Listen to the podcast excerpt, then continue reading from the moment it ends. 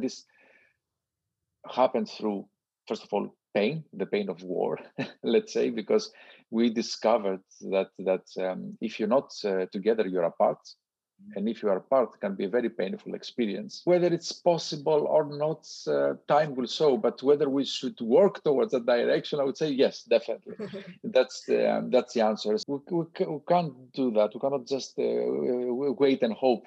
Yes, it's a huge uh, challenge. Perhaps the biggest is actually politics, or if you like, governance. Right. These debates started in China, and I was uh, shocked of how open these debates uh, were. If you develop products that cost the billions, and then the market doesn't take it, basically, and then you have to even to ban them. That's can be really costly.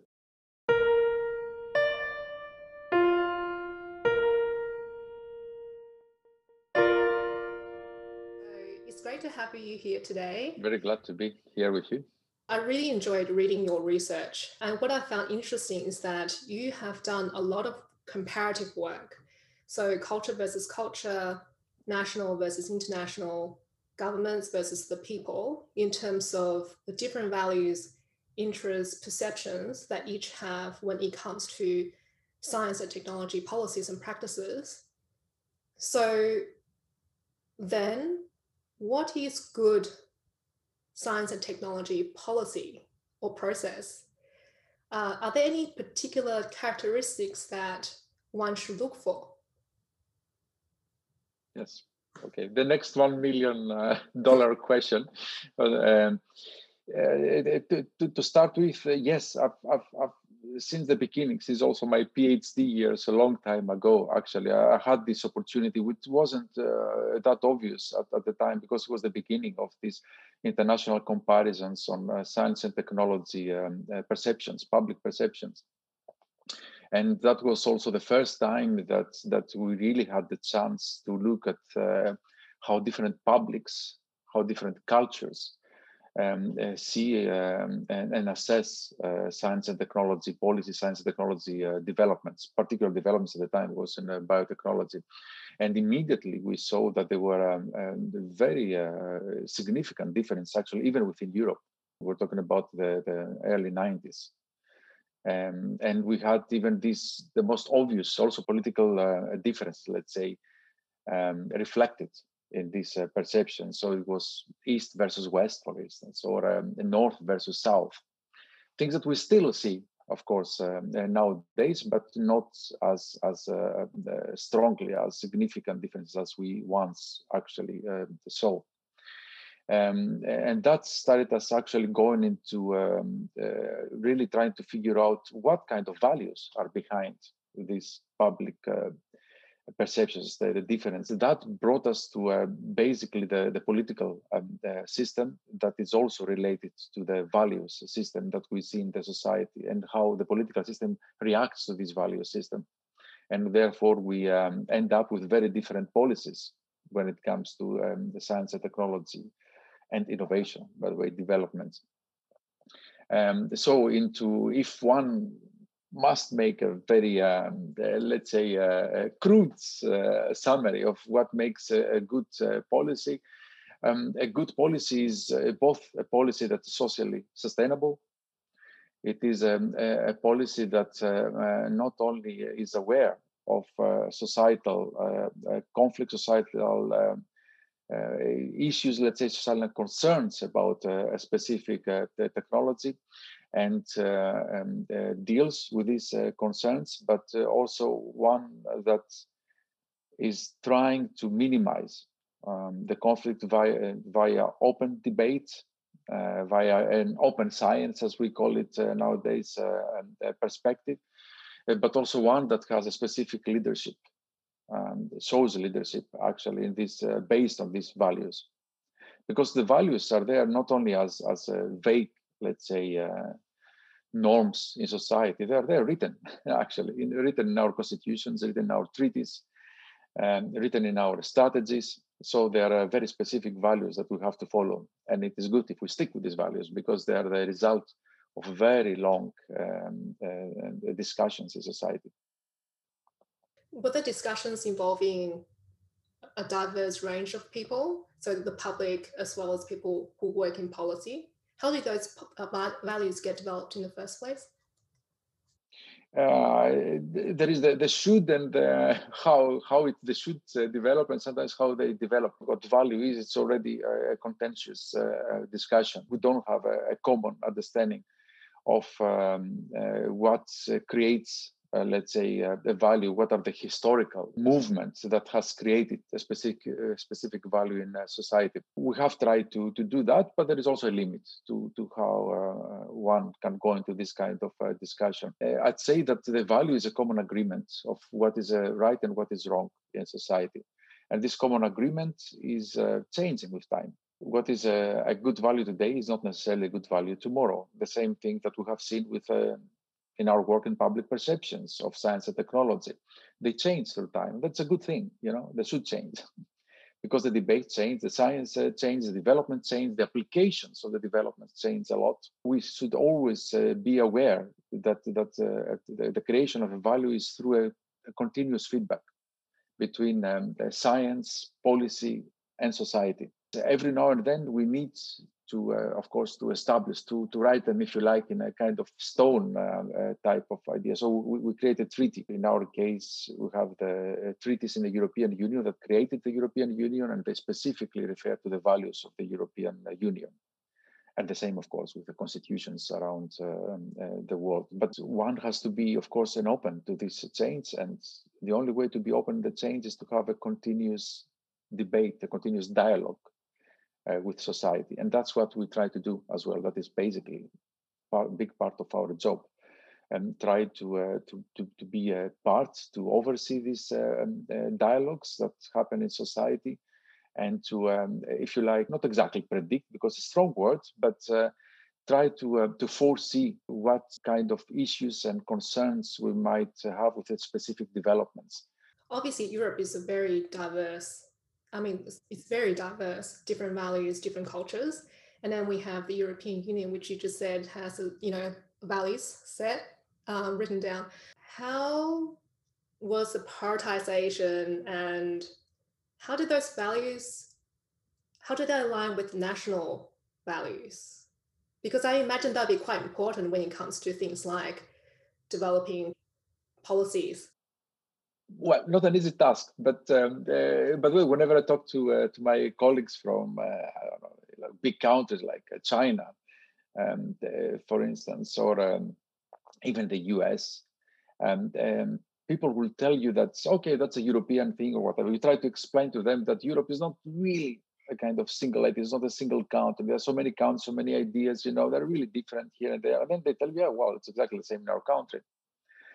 Um, and uh, China is a single country as far as uh, you know you're concerned from from the, but if you see it from inside, there are huge differences between I don't know urban and rural areas, between the the, uh, the east and the west, be, be, between the Cantonese and the the uh, let's say the the Mandarin uh, language groups, and so on and so forth. And uh, these are significant um, for them, but not for us we see kind of a single uh, system. Now, of course, saying that Europe is still uh, an amalgamation of, of 27 uh, countries, let's say the European Union at least. Um, and that means almost as many languages. And uh, in, in, terms of political um, uh, systems, at least two big, let's say the, the East and the West type of, of system that came together. Uh, in Europe, plus the traditional and historical differences between the different countries, between North and South, and so on and so forth. So um, uh, for me, it has been a great achievement that we have uh, created and kept more or less that uh, European uh, Union together. And this happened through, first of all, pain, the pain of war, let's say, because we discovered that that um, if you're not uh, together, you're apart. And if you are apart, it can be a very painful experience because conflict can um, only create a painful experience. And uh, through that dialogue that came after the conflicts, and uh, this vision of uh, that one has to cooperate as much as possible, then came this big, you know, decisions of opening the borders, for instance, so people can move from one country to, to the other, having the single currency, so on and so forth. So that helped a lot actually to create this common science and technology policy that we see uh, nowadays. So um, uh, the, the, the biggest um, uh, research uh, budget in Europe, it's actually the European Union um, uh, budget as a single uh, uh, research budget. Of course, by the way, it's still, if you accumulate the research budget of every individual country, it's very small budget, by the way. It still represents only 5% of the accumulated, let's say 27 countries budget. But still, as a single budget is the biggest in, in, in Europe. It's bigger than any single country. Uh, so that means that, that we have a budget that works for the whole of the European Union, for the benefit of the whole European Union. And that came only through a lot and a lot, a lot of discussions uh, and negotiations, but also with a very good will, actually, to create a kind of common approach. I know that you've spent quite a lot of, t- lot of time working on something called called Global TA. So I would like to ask you, what is global TA and why do we need need it today?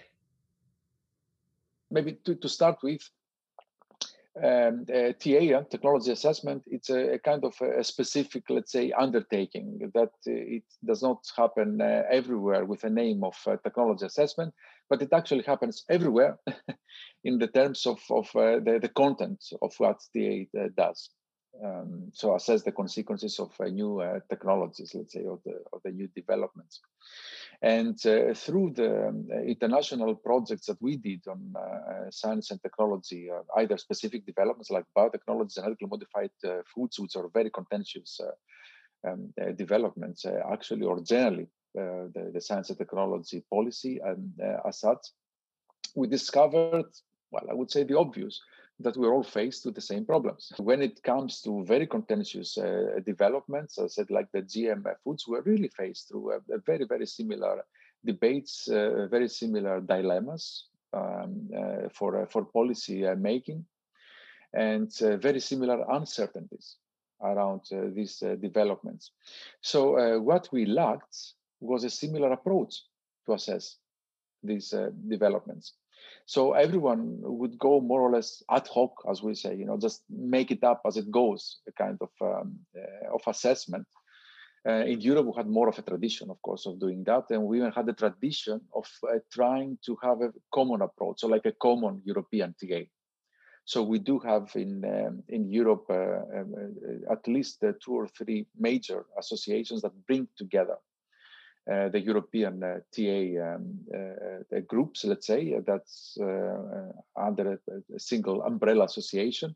So we have the chance to discuss about these issues. We have the chance to um, to exchange information, to have common projects, to have common methodologies, so on and so forth. But this lacked in, when it came to the global um, let's say, uh, situation to to the situation to the uh, beyond the European Union uh, frontiers.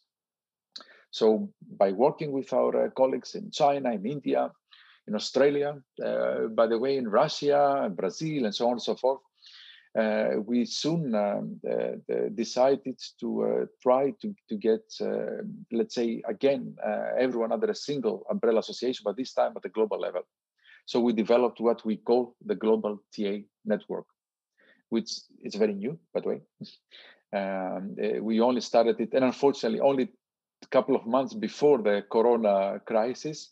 So um, uh, that even stopped us from having what we hope to be our first uh, global uh, TA conference in person, of course, in, the, in 2020.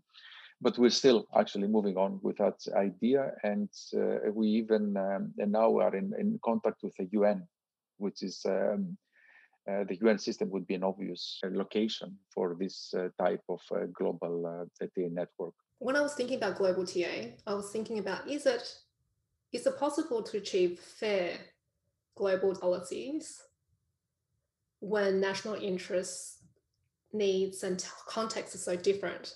I'm thinking about, for example, smaller countries versus large economies, for example whether it's possible or not, uh, time will show. But whether we should work towards that direction, I would say yes, definitely. that's the um, that's the answer. So um, if you work towards it, then we will have the possibility. If you don't work towards that, then we'll never have this possibility. So that's the, the way I see it. The UN system was built uh, upon that premise. Uh, the, the premise that uh, both um, uh, big and small, strong and weak, everyone can work together towards the same goal and the same aim. And as time goes by with all these global problems, what we call in Europe the grand challenges of our life, we see that we really, they all have the same problems and um, the solutions are, are really more or less the same for every country. It is true, though, that that uh, when we started that global uh, TA network, the most obvious uh, um, members that were active and, and they wanted to be um, uh, really part of it, and, and they had also the possibility and the resources to work in this area were, of course, the, the stronger um, uh, countries, the stronger economies, emerging economies of the world. So, Corona has been a, a kind of uh, gave us a, a, very fast plateau of activity for uh, 2020. So we didn't have the chance to um, uh, develop as much as we'd like to, but we still actually with the members are the main, uh, the usual suspects, let's say. So it's the European Union, it's uh, North America, it's China, it's India, it's Australia. We're working now with our South, South African um, colleagues. I've talked actually with um, uh, some countries like I don't know Vietnam, like uh, Namibia, countries that they are moving. They would like to move a lot towards science technology development, but they, they yet do not have the resources uh, to go as far as they, they would like. And they usually have the, um, the policy structures to allow for um, a really active global um, TA um, activity. That is usually the problem that we have with, uh, let's say, weaker economy. The political structures let's say, are not uh, there. You cannot usually identify what is actually the policy, uh, the structure that would allow someone to do a TA within that uh, network. So there is a lot of inner work to, to be done there. And that's why we're also now working also with the UN system towards a capacity building in TA. When you say capacity building, what do you mean by that? For, so we need to uh, first of all analyze the policy structures in account the science and technology policy structures to be uh, uh, exact and to um, uh, identify uh, let's say strengths and weaknesses and identify where uh, ta could happen, what's areas that would be part of particular interest in the country for uh, for TA, and uh, who should do and with what resources, let's say TA, and then we can also um, bring in some kind of TA training um, let's say, from basically the experiences of TA, not only that we have in Europe, but in other countries, and actually that they share more, let's say, the development trajectory of uh, some of these uh, countries. Like, for example, the, um, our colleagues in India or uh, China, and they can share more with uh, some countries about how they um, integrate TA into the development uh, trajectory and how TA has helped their development trajectory. So that that is what we're doing at the moment. We're um, uh, starting a project actually with uh, UNCSTD, the, the Committee of Science and Technology for Development, that's in Geneva under the uh, how they call the plenary in the uh, New York, and their uh, role actually is to identify science and technology um, areas that can help uh, developing countries. And their role is also to do uh, what we would call technology assessment. But they haven't really activated that role so far. So now that we have created the global uh, TA network, they also um, uh, found, let's say, a, a group that can uh, really um, uh, work with them directly for this um, type of let's say aims that they had to start with so now we will start a project quite soon actually in uh, in uh, 21 we start a project with um, what we call TA capacity building in Africa. And uh, we will take uh, three countries as um, basically uh, targets for this capacity building. That's going to be like a pilot work for the UN and for us. And we're um, at the moment, I believe it's South Africa. It's definitely um, on board, and almost certainly Namibia, and we're thinking the third country might be Kenya or I think there are still discussions um, there which countries can be part of it. So we will try to apply this idea, let's say, in, uh, in African countries very soon. How did you choose those countries? Were there certain criteria that you needed? The UN committee uh, chose them, and there I believe, okay, there was uh, a lot of parameters that they're not actually maybe the same parameters that we have uh, when it comes to the to the um, uh, UN system. So one obvious parameter is that the country itself must want to to um, uh, to be part of it. it. it. might seem obvious, but it's not actually so obvious.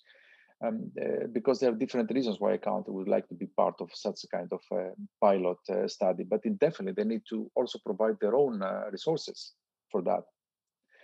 Um, not a lot, but definitely resources, and most definitely a will to change, basically a will to restructure their science and technology uh, policy. South Africa was a kind of uh, perhaps an obvious candidate, but they had a strong will, from what I know, because South Africa is uh, the local, let's say, uh, science and technology superpower in, in, in Africa. There's a long tradition of uh, science and technology, let's say, uh, work development, and they are quite advanced compared to to many other um, countries uh, actually in Africa. But also, we uh, uh, there are countries that have a particular um, interest. Also, they have very significant development in certain areas, at least, you know, like um, Kenya and Namibia. Also, they they would like to be part of it. I would say the um, it's mostly a, a the, let's say a self uh, acclamation, a self kind of um, motivation to be part of this uh, grouping. That is the most significant parameter here. Have you found anything, any surprising similarities among stakeholders at the national and international level that you can leverage to build good policies? What I, will, um, our, our stakeholders are actually very uh, wide-ranging uh, grouping. So apart from the, the, the policymakers uh, in the science and technology and the scientists themselves that have an interest, which are the main uh, stakeholders, we have in our case, the way that we do TA, at least in Europe, uh, uh, the public, uh, the general public as such, but specifically also NGOs, uh, that work in these um, areas, and of course uh, industry, and whether it's a big industry or uh, SMEs are also a part of our stakeholder grouping. So we invite them regularly in the debates that we um, organize, and we have a direct input in uh, in our um, technology assessment, let's say, process from these uh, groupings. I see a lot of similarities debates that happen, for instance, uh, between Europe and China in in biotechnology area. So whether it's genetically modified foods or whether it's a gene technology, whether it's a genetic, um, uh, let's say, editing, let's say like we have uh, recently, uh, whether it's uh, gene therapy, biological resources for bioenzymes, for example, development for um, energy. Um, I see a lot of similarities in uh, how people, uh, the public, for instance, would see it as a interesting but also fearful for instance. They have a lot of concerns about uh, these uh, developments particularly the closer it comes to them like food because we inject food. We, we take it uh, in, into our system and uh, also uh, medicines of course. And i see there a lot of uh, similarities of how these discussions are structured um, I see also, of course, uh, differences uh, also in how uh, ideas are incorporated, let's say, how the research is incorporated into the policy making, because we have very different policy making, of course, structures, as you can imagine. But also, I see um, a difference in how, for instance, uh, industry, how the private sector is um, viewing these um, developments and whether and how they take the kind of concerns um, that that we see from the public, for instance, in their own let's say uh, development uh, procedures. You know, there there are quite a few differences, I would say, between Europe and non-European countries. So then, when you see the, because I watched one of your talks, and you you said it's important to focus on the similarities when we want to build global TA. So how do you then use the similarities? So, for example, you just mentioned fear that people have with things like GMO, for example. How do you then use that insight to develop S&T policy? Yes, that is um, uh, something that depends, of course, not only on our will to uh, to incorporate uh, these these concerns and how we incorporate them, but also on the possibilities that the system gives us uh, to do that. I'd say that, in my opinion, um, uh, every system, uh, people sometimes, you know, criticize the the more centralized, let's say, systems. as you can imagine, like the I don't know, China and Russia, who have more centralized, uh, let's say, policy making uh, structures. Um, here in I don't know, in many European uh, uh, countries, not in every European country, are quite decentralized. And we go again, we have a, a quite uh, big spectrum of how decentralized, centralized is, maybe from our Nordic countries where they, they have a quite decentralized system to a more centralized, more uh, the southern or the, the center of Europe or the Eastern European countries. So we also have different systems here.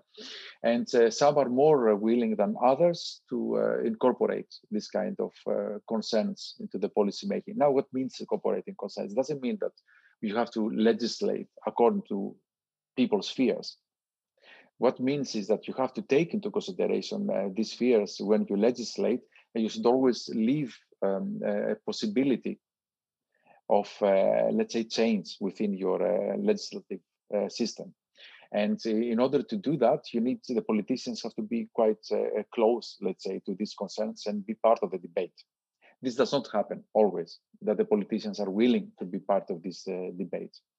Um, there are many reasons for that. Even our politicians, although they, they, they try to be uh, as open, as close to the public as possible, uh, they also have really uh, real limitations of how much they can be part of these uh, public uh, debates.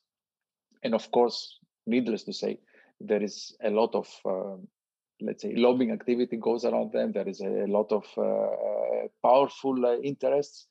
Whichever way, powerful interest is not only industry, because people say that powerful industry is not only industry. NGOs have powerful interests as well for their own survival so um, uh, sometimes we even have uh, problems with NGOs to be part of the debate. We have industry that wants to be part of a, a specific uh, debate that has to do with know, sustainable development, and the NGO would say no, they don't want to be part of it because they have their own, uh, let's say, agendas. So the politicians are everywhere there. They have to to to be aware of everything, and you have to take into consideration um, uh, everything there. So I would say that I see personally, I say willingness to uh, uh, not only uh, listen to but incorporate, let's say, these debates into policy decision making everywhere. But the way of doing that is very different. Can you give example? I give you, a, let's say, let's talk about uh, China and, and Europe, let's say, that I know a little bit uh, better. So in uh, in Europe, we have a, a long tradition of what we call participatory technology assessment participatory technology assessment is an assessment procedure that incorporates as much as possible wide stakeholders. So anything from the, the public and the NGOs, any related, let's say, interest group, of course, industry, politicians, policymakers, and so on and so forth. So by bringing together so, such a desperate, let's say, uh, groupings, you obviously have a lot of conflict. And that's not an easy process to follow. Uh, because sometimes uh, these positionings that we have are so far from each other that it's uh, well almost impossible to bridge. So it does take a bit of uh, courage to to start a process like that. Now, one would think that in China uh, they wouldn't be open to such a process. Uh, as a matter of fact, China had. not only um, uh, they had their own, uh, let's say, participatory TA processes for example, in GM foods that I know quite well, this, uh, this area, like we had uh, here. And actually the debates were very similar. I took part in a couple of these debates in, in China. So they were very open uh, debates. The concerns were um, uh, raised, the fears were raised in the, in the same um, uh, way.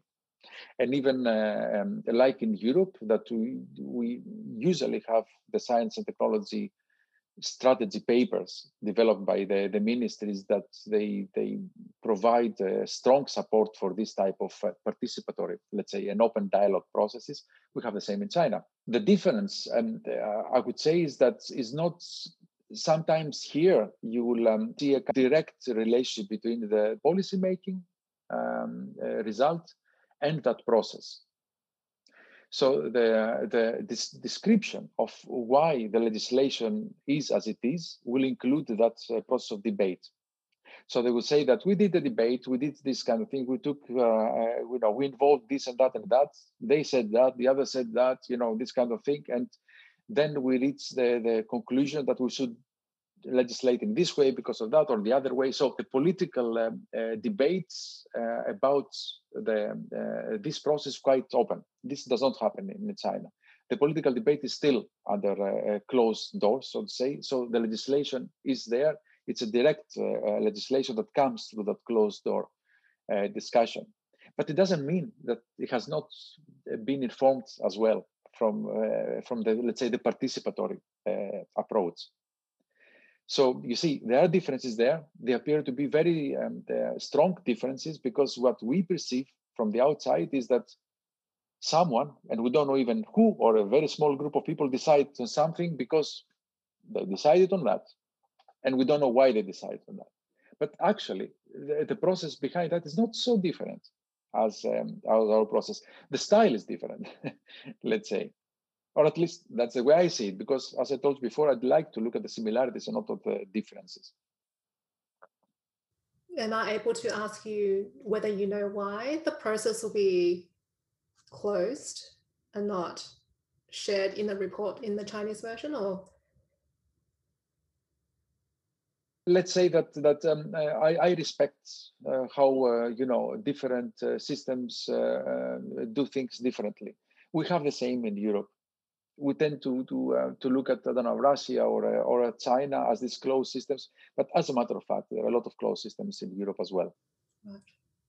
And a lot of, uh, for example, uh, people in Germany will complain that Germany has a closed system of decision making. I don't think so, but it's they're clear. There are many people who complain about that. Yeah, and you can see that by the way nowadays in the Corona situation. You know, they really feel like the, the, that the lockdown is an um, attack or their uh, human rights, basically. I don't think it's an attack on the human rights, but there is a there is a percentage of people, and that's very small at all, that they really see see um, this process as a kind of uh, I don't know what dictatorship into making. You know, it's uh, they have a very strong feeling um, uh, about that. So it's really a matter of perspective, to be honest. I'm going to ask you something slightly different. How is the geopolitical tension affecting S&T policy development. For example, in Australia, sometimes we now hear the phrase technology Cold War. A lot, unfortunately. a lot. And, um, you know, the, the, in, the, in the academic uh, world and um, also in the TA world, which is in between, let's say, policy and academia, we uh, we have a little bit our own world, let's say. So um, we uh, we communicate directly and uh, openly, and we do not um, experience conflicts between them, our peers, let's say, around uh, around the world. So as you know, as well, you know, normally also academic, they have their conferences, they they they do their own projects, they produce uh, their publications, and it normally runs smoothly apart from some kind of cultural let's say you know misunderstandings or whatever that might happen. Uh, but uh, politics can have a direct effect actually in how um, things are happening. For instance the the cold war let's say between um, uh, china and uh, the us that uh, was really accentuating with um, previous administration we all know very well the trump administration the review of China whatever, it had a really direct effect from what I know in our Chinese colleagues because actually they stopped getting visa even to go to um, uh, to United States. It became really difficult to get a visa. Then there was some kind of retaliation, if you like, from the, the, the, the Chinese uh, government. So the visas became difficult also on the other side then uh, we see more and more the politicization of um, uh, some technologies. I mean, some technologies are by default, of course, politicized. I mean, the, you can imagine that any kind of, of military sensitive technologies, of course, politicized. And I understand that and I respect that. You know? So you cannot pretend to be a, to have any kind of open access, I don't know, uh, uh, open science, uh, open innovation type of approach when it comes to military um, uh, sensitive technologies. That's fine. That they should remain under the, the, the nation states and strictly, um, let's say, controlled by it. But now we have artificial intelligence, for instance. That artificial intelligence is okay. It's an umbrella type of, of uh, term that includes almost everything, but it has such a powerful uh, implications for uh, let's say uh, um, uh, development, trade development, and, and economic implications, that it has become quite politicized as well. So nowadays, even the word AI is a kind of nationally sensitive word. And one has to treat carefully in the global, international, um, let's say, collaborations uh, around uh, AI, simply because some politicians around the world they have politicized um, AI, which I disagree, by the way, because you cannot just politicize something which AI, which is a very general term, but it has been done uh, basically. So yes, uh, politics uh, play unfortunately direct um, have direct implications in in our work. So we always have to be aware and treat carefully.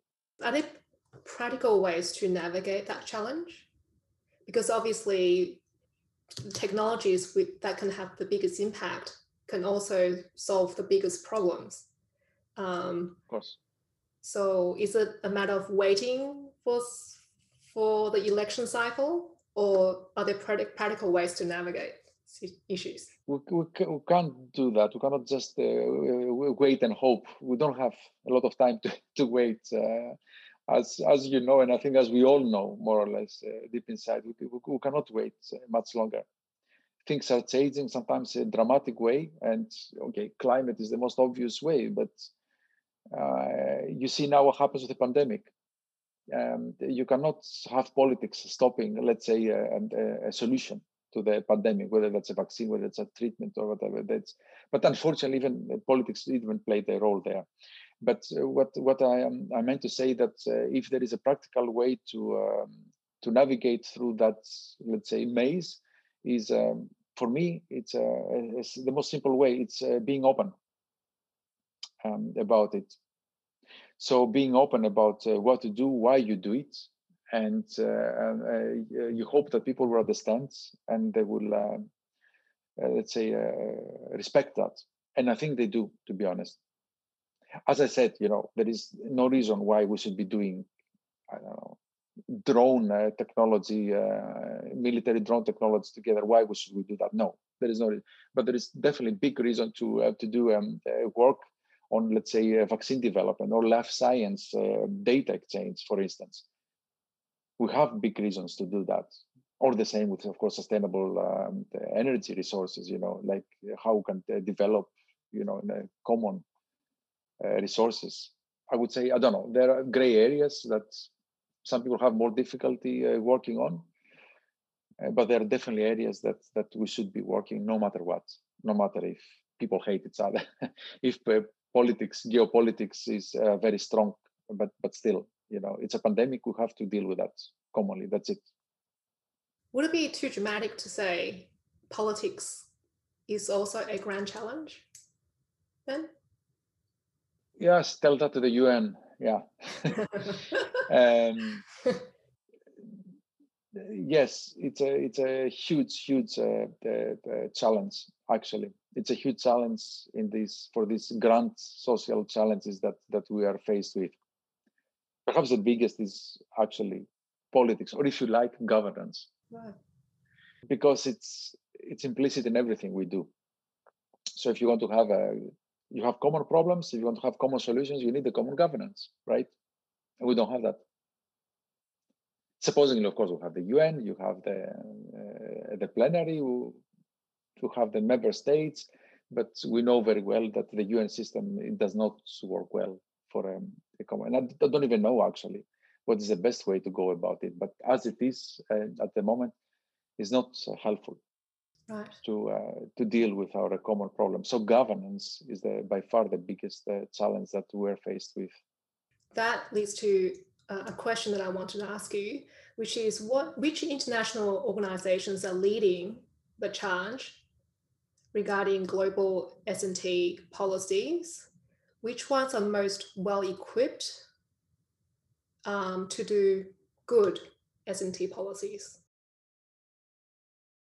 I'll say uh, when it comes to to to uh, the ones that have a, a, tradition and resources and the best equipped in terms of um, uh, expert resource, in terms of funding, in terms of even willingness to work together, would be some like OECD, for instance.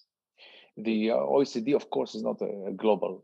I don't know if you consider it exclusive or not, but definitely has a lot of uh, members. But uh, obviously, the, the, the more upper level of of development is in the, um, OECD. But they definitely have the means, the experience, and, uh, and uh, the will actually to uh, to help a lot in the global um, S&T policy. Um, the, of course, in principle and uh, traditionally, um, it should be a UN, for example, this social committee, which I still cannot remember the full uh, name actually. Uh, remit is, is, is actually to uh, deal with grand social challenges. And they have a membership that covers the whole world. So um, in that sense, it's the UN system, it's, a, it's the plenary in New York, is the Geneva, the, the Committee on uh, Science and Technology for Development. These are the ones that have the appropriate membership that's, and the appropriate structures, if you like, in principle, of course, because they're not they're not functioning uh, very well. They don't work as it should work, but it, they're there. You know, they they they are they have the membership they have their um, uh, plenaries, uh, they have the representation from every country, and uh, they have even the official remit, the official, uh, let's say, aim to do science and technology policy. So I think it's kind of obvious we have to stick with a UN system. We just have to help it be more effective. That's all. What's missing, like in your opinion, what's missing that will make the system work? What's the ideal situation for you? It's political will, as simple as that. And this is something which is, cannot be solved. So geopolitics are also um, played, of course, I would say, in the in the UN system, as we know. It's um, it's an obvious thing, and that's okay in a way because if you see the the UN as a kind of let's say the big uh, global parliament or something like that, of course, the parliament is a place where in a, in a let's say in a democratic uh, system you have different parties which they basically you know, sometimes scream and shout at each other and they undermine each other in order to uh, promote their own agenda. So why should the UN be different? But uh, uh, still, and if we see it as a means not only to uh, to promote our own, uh, let's say, national agenda, but also to promote the, the common the resolutions to the common problems as it should be, then I believe there should be a kind of more neutral, let's say, view of, of science and technology within the UN system. So there, the politics should not play a big role. So it should be left to technocrats to, to run it. As as simple as that. I mean, the WHO, for instance, it was meant to be like that, and it did work like that. But still, politics even came into this, as you know, you know, recently. But I still think that the WHO is a, is a kind of a place where it's a technocratic uh, place that has done good work and could do much better work once they get the resources to do that because they still lack a lot of resources. What kind of impact does RITA have on economic growth? Neutral, positive, negative? That's that's another million million dollar uh, question because it's one thing where what I say, it's another thing what I can prove. The way that TA works is work as a, as a policy advisory.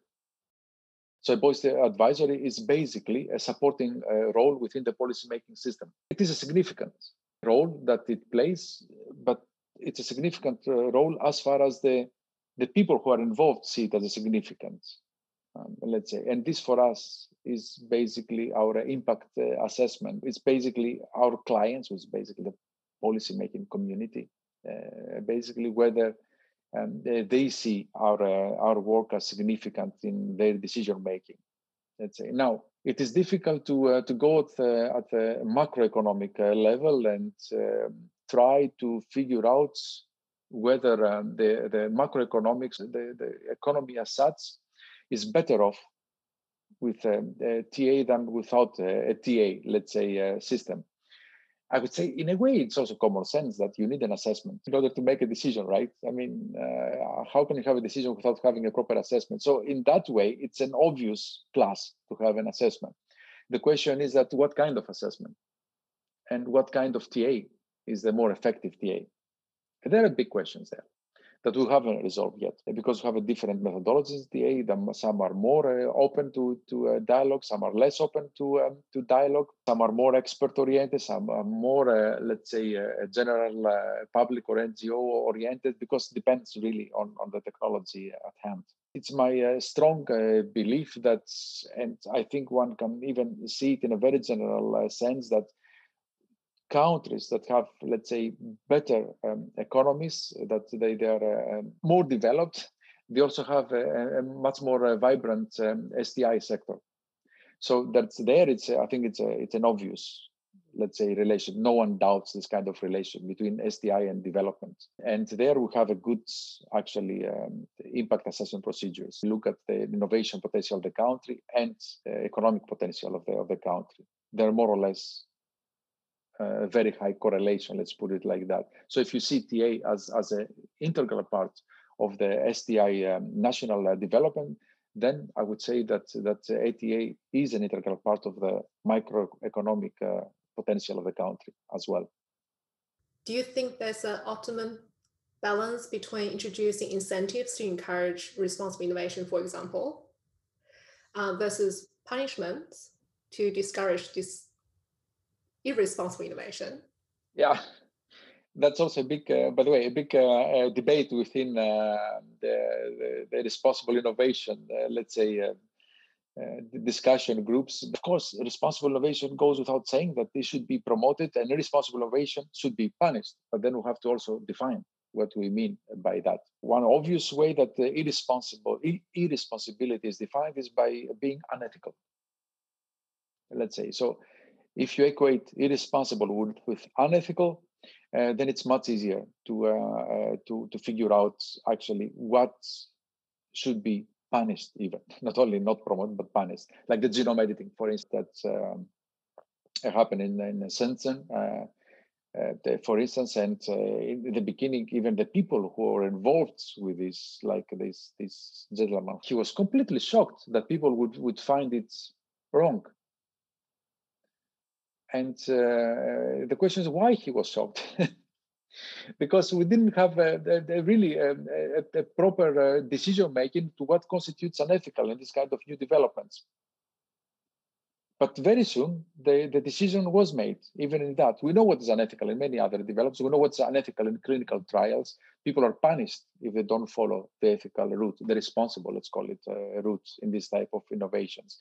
So now we know also that it's um, it can you can be punished if you do genome editing in human beings somehow. So it's easier, you know, because it, he did and some unethical. That's what's the official um, and uh, discussion and decision there. What he did uh, unethical.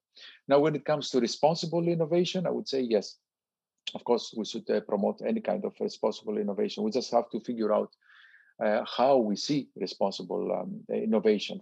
For instance, a lot of uh, the work that has been done around responsible innovation is um, uh, particularly fo- focusing on, on um, participatory aspects of innovation. So the participation, let's say, of, of I don't know, public or other interest group in the innovation process.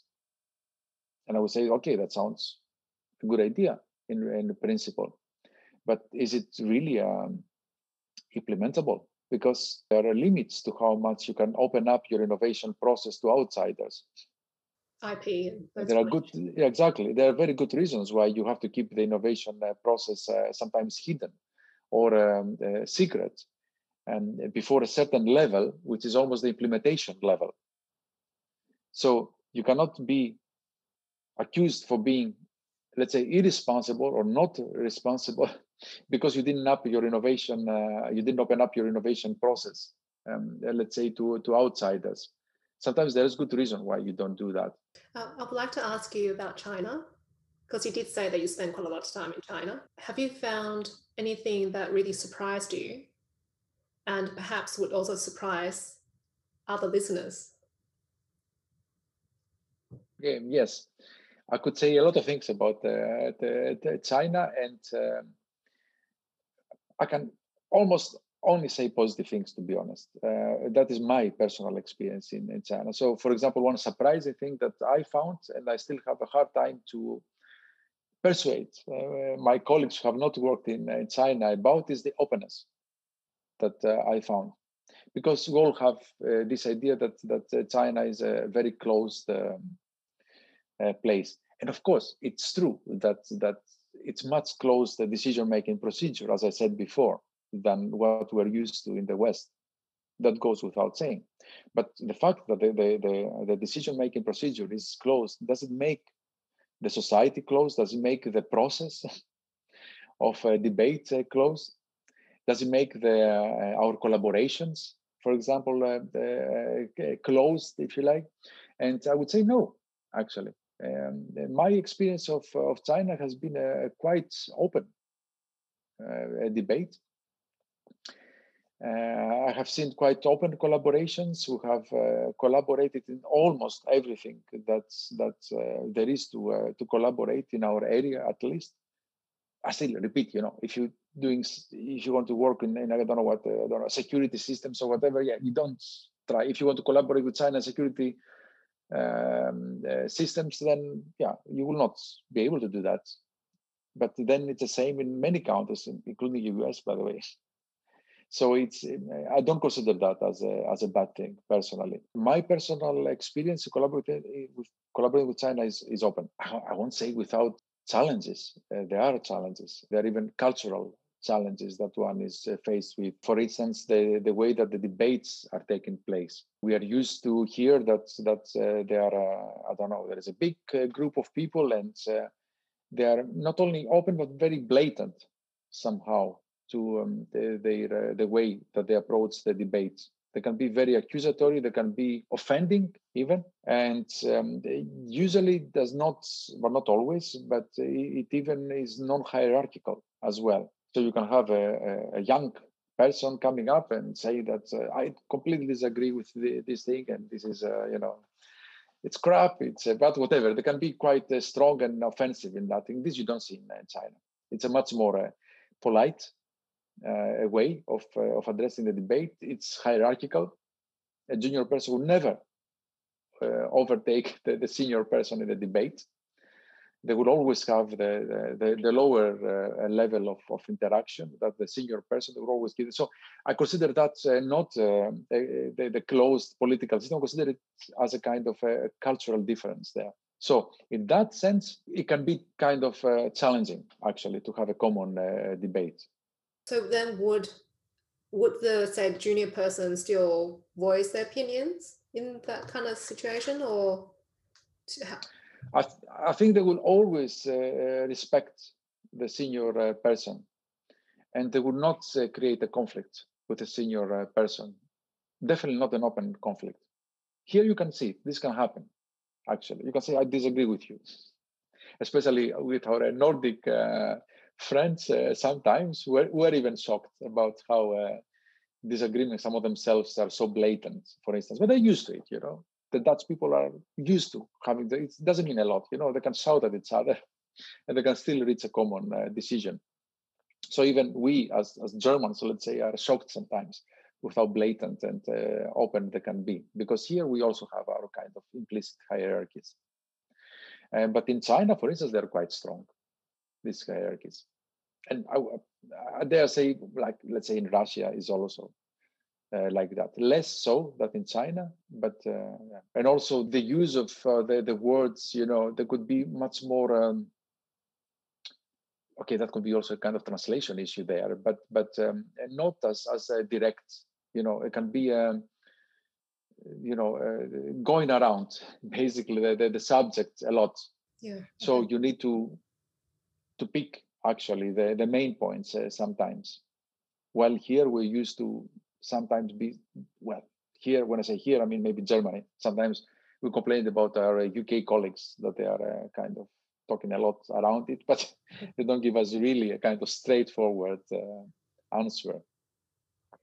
Would you mind giving us an example of a project you've worked on with china just to demonstrate uh, so we uh, help you to visualize what you mean by being open? So you spoke about open dialogue were there other aspects that you you thought oh wow this is actually a bit different to what i thought this experience would be like one of my first experiences and uh, the, the, one of the most positive experiences the one that was almost uh, shockingly positive for me was the gm food debate actually that's also my um, my background. I took part in that debate, actually analyzed for my PhD in the 90s already. So when we first uh, had the first GM foods uh, arriving in Europe, and there was all this uh, huge, uh, actually, uh, the conflict arising out of that.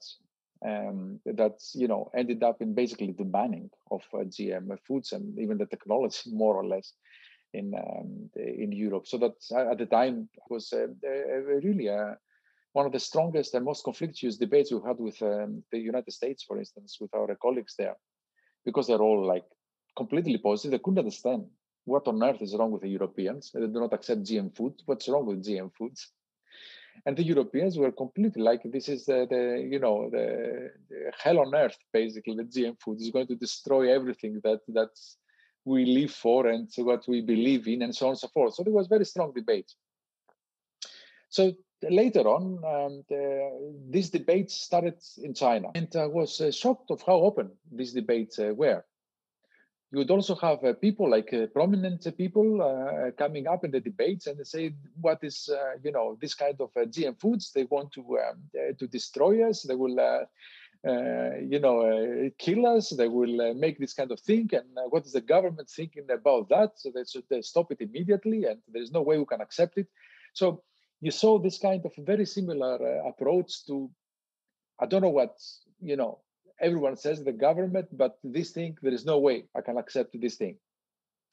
Uh, a very emotional uh, kind of um, uh, reaction that's that's I have only experienced in Europe, and I assumed it was because it was the European openness that uh, created it.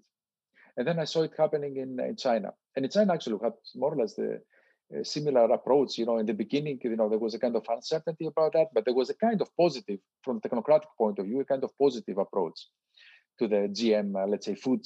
Um, and then there were public reactions that became very obvious, actually, reactions. They reached the media quite uh, fast. There were people complaining uh, everywhere. And if you like, they almost pressurized and they, they um, uh, the government into uh, reconsidering, actually, their technocratic approach. And the result was more or less the same like in Europe. So you have a much more uh, uh, careful uh, actually approach to, to the uh, GM food and GM in agriculture in, in general. So I found that uh, quite positive, and I think also from my Chinese uh, colleagues, it was um, a kind of it was a one of the things that that created this kind of the new China, the new openness within the Chinese society. You know that came along with openness in trade, for instance, individual movements, individual uh, uh, developments uh, within that trade, and how people were free to to start their businesses and to uh, to do things that they wanted to do. So it was part of the whole kind of process. Do you see that happening? So that was in the nineties something. Do you see that similarity with other projects over time? Uh, I, yes and no. Um, I would say that um, as far as I, am concerned, we have reached the point when um, in China there are public debates for every uh, scientific and technological development of a, of a certain, uh, let's say, sensitivity. So we had similar uh, uh, debates in China and the nanotechnologies, for instance, which was an interesting uh, debate because again, nanotechnology, of course, very it's like AI. It's a very general umbrella. In Europe, uh, we started early this uh, nanotech uh, debates because of the problems that we had with the biotech debates in the past. So governments were were kind of um, quite willing to open up a debate about nanotechnology applications quite early to avoid this kind of conflicts, which are very costly, by the way economically costly this kind of, uh, of debates. If you develop products that they cost the billions and then the market doesn't take it basically and then you have to even to ban them. That's can be really costly. Um, so with the nanotech debate we started it early as well. And kind of i don't know i wouldn't call the, the, the i wouldn't say the word imported but it was uh, the kind of also taken up in china so in China, we had an interesting um, situation whereby, in the beginning, before there was a public debate about uh, nanotechnologies, there were uh, commercial products that they were advertised as having a, a, nanotechnology or nanoparticles, you know, like I don't know, the creams, you know, like uh, face creams or this kind, you know, it was it was a nanotechnology made type of thing. And then the, the debate started and because you had also you know the, the already some ready-made arguments that you could take from europe about the, the positive and negative aspects they were all taken up similarly in china and then the, the perception, people's perception of nanotechnology started changing from a positive by default because it sounded good to a debate about the pros and cons, and then started becoming more negative. And actually, uh, from what they told me, um, they they stopped advertising. It's actually nowadays is considered um, negative to advertise a product that contains nanotech material, let's say. So it was an interesting uh, development there, and that was also the result of, of a public uh, debate. So policy had nothing to do with that. You know, the risk assessment, the official risk assessment uh, and the procedures that create the, the science and technology policy decision making was completely different than the, the public debate. But the results was as we see it. So now nanotech is also um, uh, slowly, like in, in Europe, um, slow, slowly and very carefully taken up. It's not, uh, yes, great uh, nanotech. Um, and let's say, let's put it everywhere we can, uh, type of thing. Are the debates held by the support of the government, or do they run separately? um, both, I would say. Um, one thing is that the government itself has incorporated actual official and the official. Um, I to remember now which which uh, which number of, of the five year plan since 2014, let's say about yeah. So 2014, 15, uh, the the uh, RRI, the responsible research and innovation, um, and the the public participation uh, let's say in uh, decision uh, making in science and technology policy issues is being written as a as a kind of aim within the the five year uh, plan for for science and technology. So it shows a, a, definitely a will, at least in writing. Let's put it like that. So uh, in writing, there is a will to have a political a policy. Let's call it like that. A policy initiated uh, debates, open debates about science. So that's one thing. Uh, the other thing is the media debates that happen. And the media debates in, in China, they happen uh, everywhere, from the local social media to the official media. And uh, science and technology is an issue that's it's almost impossible not to create a public uh, debate because nowadays it, it has a direct effect, you know. So it's like whatever people say, whether it's good or bad, I still have to decide whether I will drink this water, which is I don't know. It it, it has um, it's chlorinated or whatever, you know. So I have to decide whether I will drink chlorinated water or not. So there must be an S&T debate about the pros and cons of chlorinated water. So I can make my decision. And this can only be in the public by the use of uh, media, let's say. So you cannot avoid that nowadays. So if you have uh, uh, people that make their own decision whether they're going to drink the water or not, then you must have also debate about chlorinated water. As, as simple as that. Um, and in that sense, it's good thing for the policy. So the, the politicians would like to, to create that uh, debate because it's also good for them. if you know what I mean, they need to uh, to make a decision about whether to chlorinate or not to chlorinate. Because if they make the wrong decision, people will simply not drink it. You cannot make people drink something they don't want to drink anymore, and that would be a problem. That would be a, a, an economic problem. Let's say that could, that could be a social problem for the politician to resolve. So I think there is there is a will. How far it goes, I don't know. It's it's in the eyes of the beholder, you know, how far this thing goes. Many people outside of China will tell you it doesn't go far enough. But then their standards are like the I don't know the Dutch standards, and I don't think we should we should judge China with the Dutch standards, if you know what I mean. Let's talk about your projects. I understand you're working on quite a few RI projects at the moment. Would you like to share with us what you're working on? Um, eh, first of all, uh, RRI was. Um, uh, it, it's easier to, to, to call it almost in the past, by the way, in the past tense about uh, working in RRI, because specifically RRI, not responsible innovation, responsible research innovation, this particular uh, term was uh, created uh, within the European Union, within the European Commission system, and it was financed almost exclusively in Europe by this budget. So the RRI projects that you uh, hear about are uh, almost exclusively, like 90 something percent, um, uh, funded by the European uh, Union uh, budget. I say 90 something because you, you had also a, a small national funding in Norway that was specifically on RRI and also in the Netherlands But apart from these two countries, I know of no other country that had a, a, an RRI. It doesn't mean that they don't do work in the area, but just because you, you said RRI, just to give you the, the, the, the most recent information, let's say. And this thing now is not there anymore. In the new framework program that will start in the new budget, let's say the European Union budget that starts now in 2021, RRI is not anymore a, a main funding issue. So you, there will be no more projects that they are called RRI in, in industry, RRI, whatever, because there will be no call for this project. If at all RRI um, will, or at least some aspects of RRI will be incorporated into bigger uh, projects that, I don't know, let's say um, medical development projects, um, uh, energy projects, whatever. They will have an, an aspect that will be called um, responsible, let's say, innovation or social aspect. Or as a matter of fact, what now they call open science. So open science would be a term that will be used and you might see open science projects. So TA is basically what the commission is uh, defined as RRI. So it's a it's a very very similar uh, work. We try to to view RRI through this lens, the TA lens. One big work that uh, we did was the application of RRI, the incorporation of RRI within the organizational uh, context, the, the research organizational context.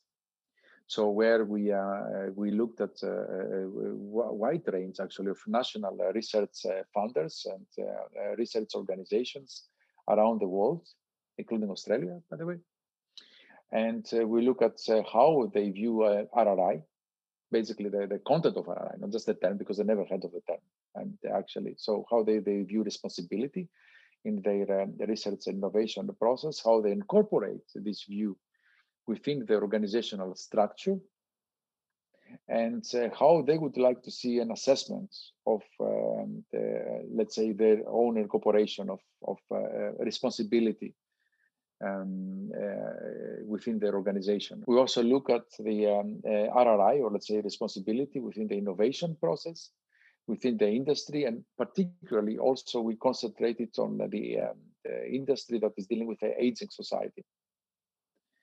Um, uh, so uh, let's say uh, the products which are specifically geared towards the the welfare of the aging population, because also a very particular population and also a big challenge, as you know, in many countries in, in, the world, definitely in Europe. We did a lot of work in um, the conceptual work about TA versus RRI versus sustainability uh, research because this is what is very important uh, nowadays uh, not only of course, globally, but also in Germany. In Germany, the the, the, the sustainability research is almost equivalent in terms of uh, the values it upholds to the uh, responsible innovation, uh, uh to RRI, responsible research innovation. Uh, so for us, it's quite important to um, to also conceptualize well within the country these uh, three, let's say RRI, TA, and um, SR, sustainability research within the German context. So we have done a lot of work in this area uh, as well. So these are all related to the RRI concept. So I think I'll ask you my last question. What's next for you in terms of a project you would love to work on? Um, and what do you think is the next thing for Global TA? Well, the next thing for me and the global TA is almost uh, identical uh, nowadays. so um, uh, I'm trying to develop a global TA as much as uh, possible, actually, um, uh, because, well, I explained before, because we need it and because it's also the time um, to do it. The, the pandemic from one one hand stopped us from from developing the network as we wanted to develop. On the other hand, it gave us even uh, more of an impetus and more of a and um, uh, let's say arguments of how uh, of what uh, and uh, and how much uh, more we need to put energy into developing this this network and i think it's clear. Um, nowadays that we have to uh, to develop now also because the pandemic created this kind of need to concentrate a little bit on um, life science data.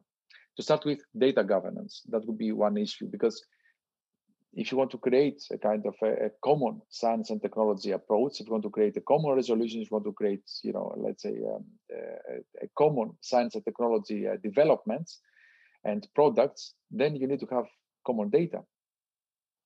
On uh, and and you have to work on common data, and common data is not as simple as it uh, sounds. I don't know if it sounds simple, but anyway, it's extremely complicated because common data means that you have to bring in um, data sets from um, different countries into a single roof.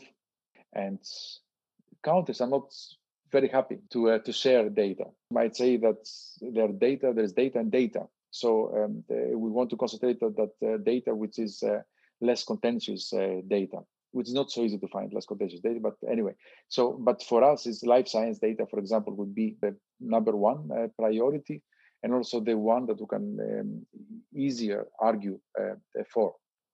So we have China actually has a huge, huge uh, uh, amount of life science data. They have the, the biggest uh, uh, gene bank in uh, in the world. So they want to um, they, to collect even more data. They want to reach even the 100 million human genetic map within I don't know what, is the plan now the next five years or whatever, and they can do it actually. We also have uh, big data sets, life science data sets in, in uh, the US, but not as big, not even close to that actually, in the UK, and even here in, in Germany or in other countries. So these are data sets. Let's say if you want to create, um, uh, to develop a new vaccine, the more data you have, the easier it is, the more accurate and the better actually products you will have, the less, uh, let's say, risky products, since everyone is worried about the risks of vaccination. So we need that. We need that in, uh, to, to create new vaccines and fast, actually. We need that to create new treatments, new medicines, and so on and so forth. The question is that how we can do that, uh, and a by uh, definitely by upholding the the main uh, uh values uh, and the main legislation that we even have nowadays. Let's say in Europe, the GDPR, the, the General Data Protection Regulation, that um, it, it, means that it has to be either anonymized or definitely uh, to protect the individual's rights to privacy and give the individual the right to actually exclude themselves from it and so on and so forth. So in China now we have very similar, by the way, uh, legislation since uh, last year, as a matter of fact. So in principle, we don't even have a really conflict uh, there in terms of legislation. In the United States, we don't have such kind of legislation so we, we have to, to, to be faced with these issues and also to um, also with uh, even the, the data governance architecture that would allow us for uh, for uh, this kind of development. So we're looking at blockchain for instance as a possible architecture for this type of, of developments. But anyway to bring it back to the original uh, question this is uh, what we'd like to work on. So basically develop the global ta network develop our uh, common um, understanding of um, uh, assessment, uh, develop uh, standard methodologies for doing that, st standard assessment procedures, develop our capacity building activities in countries that they would like to to have that, and pilot it this global TA approach to uh, life science data, if possible, to the life science area, basically.